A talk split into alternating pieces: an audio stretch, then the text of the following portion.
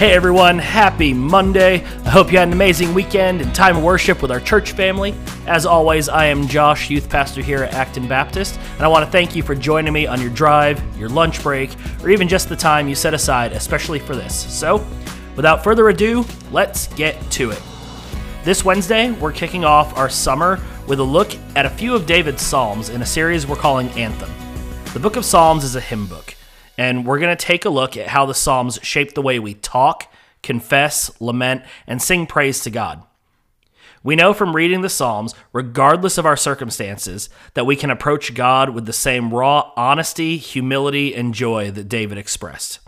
This week, we're taking a look at Psalm 19. C.S. Lewis said that Psalm 19 is the greatest poem in the Psalter and one of the greatest lyrics in the world.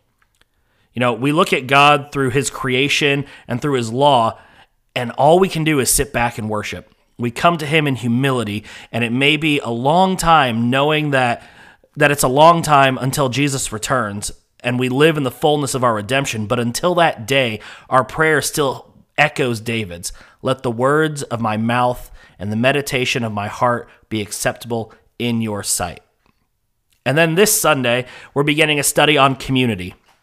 You know, it's so easy to just say you're a part of a community, but if we're honest with ourselves, sometimes the loneliest place we can be is in a group of people that we aren't sure if we belong with.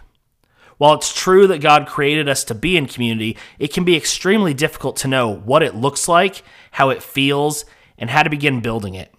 Um, this series that we're going to be doing in Sunday school should take us all the way through the summer because I'm so excited uh, to ramp up for the fall and what I'm hoping is going to be a great year for our students. Uh, we are starting the process of being able to. Um, really kind of form who we want to be as a group. And I think that this study is really going to help that. So, just a few announcements to finish up. Like I said last week, summer's around the corner. I'm very much looking forward to spending time with our students. And I'm excited to say that our summer calendars are coming in tomorrow. And we'll not only be handing them out to students this Wednesday, but I'll make sure to be sending one out to each home as well.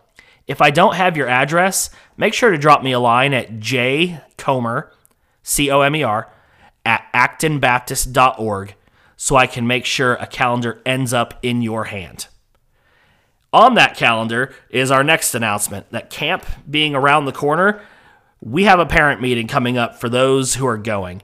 Uh, on June 5th at 6 p.m., we'll meet in the youth room and discuss the typical what to bring, what not to bring, as well as pass out forms that must be filled out and giving you schedules for the week.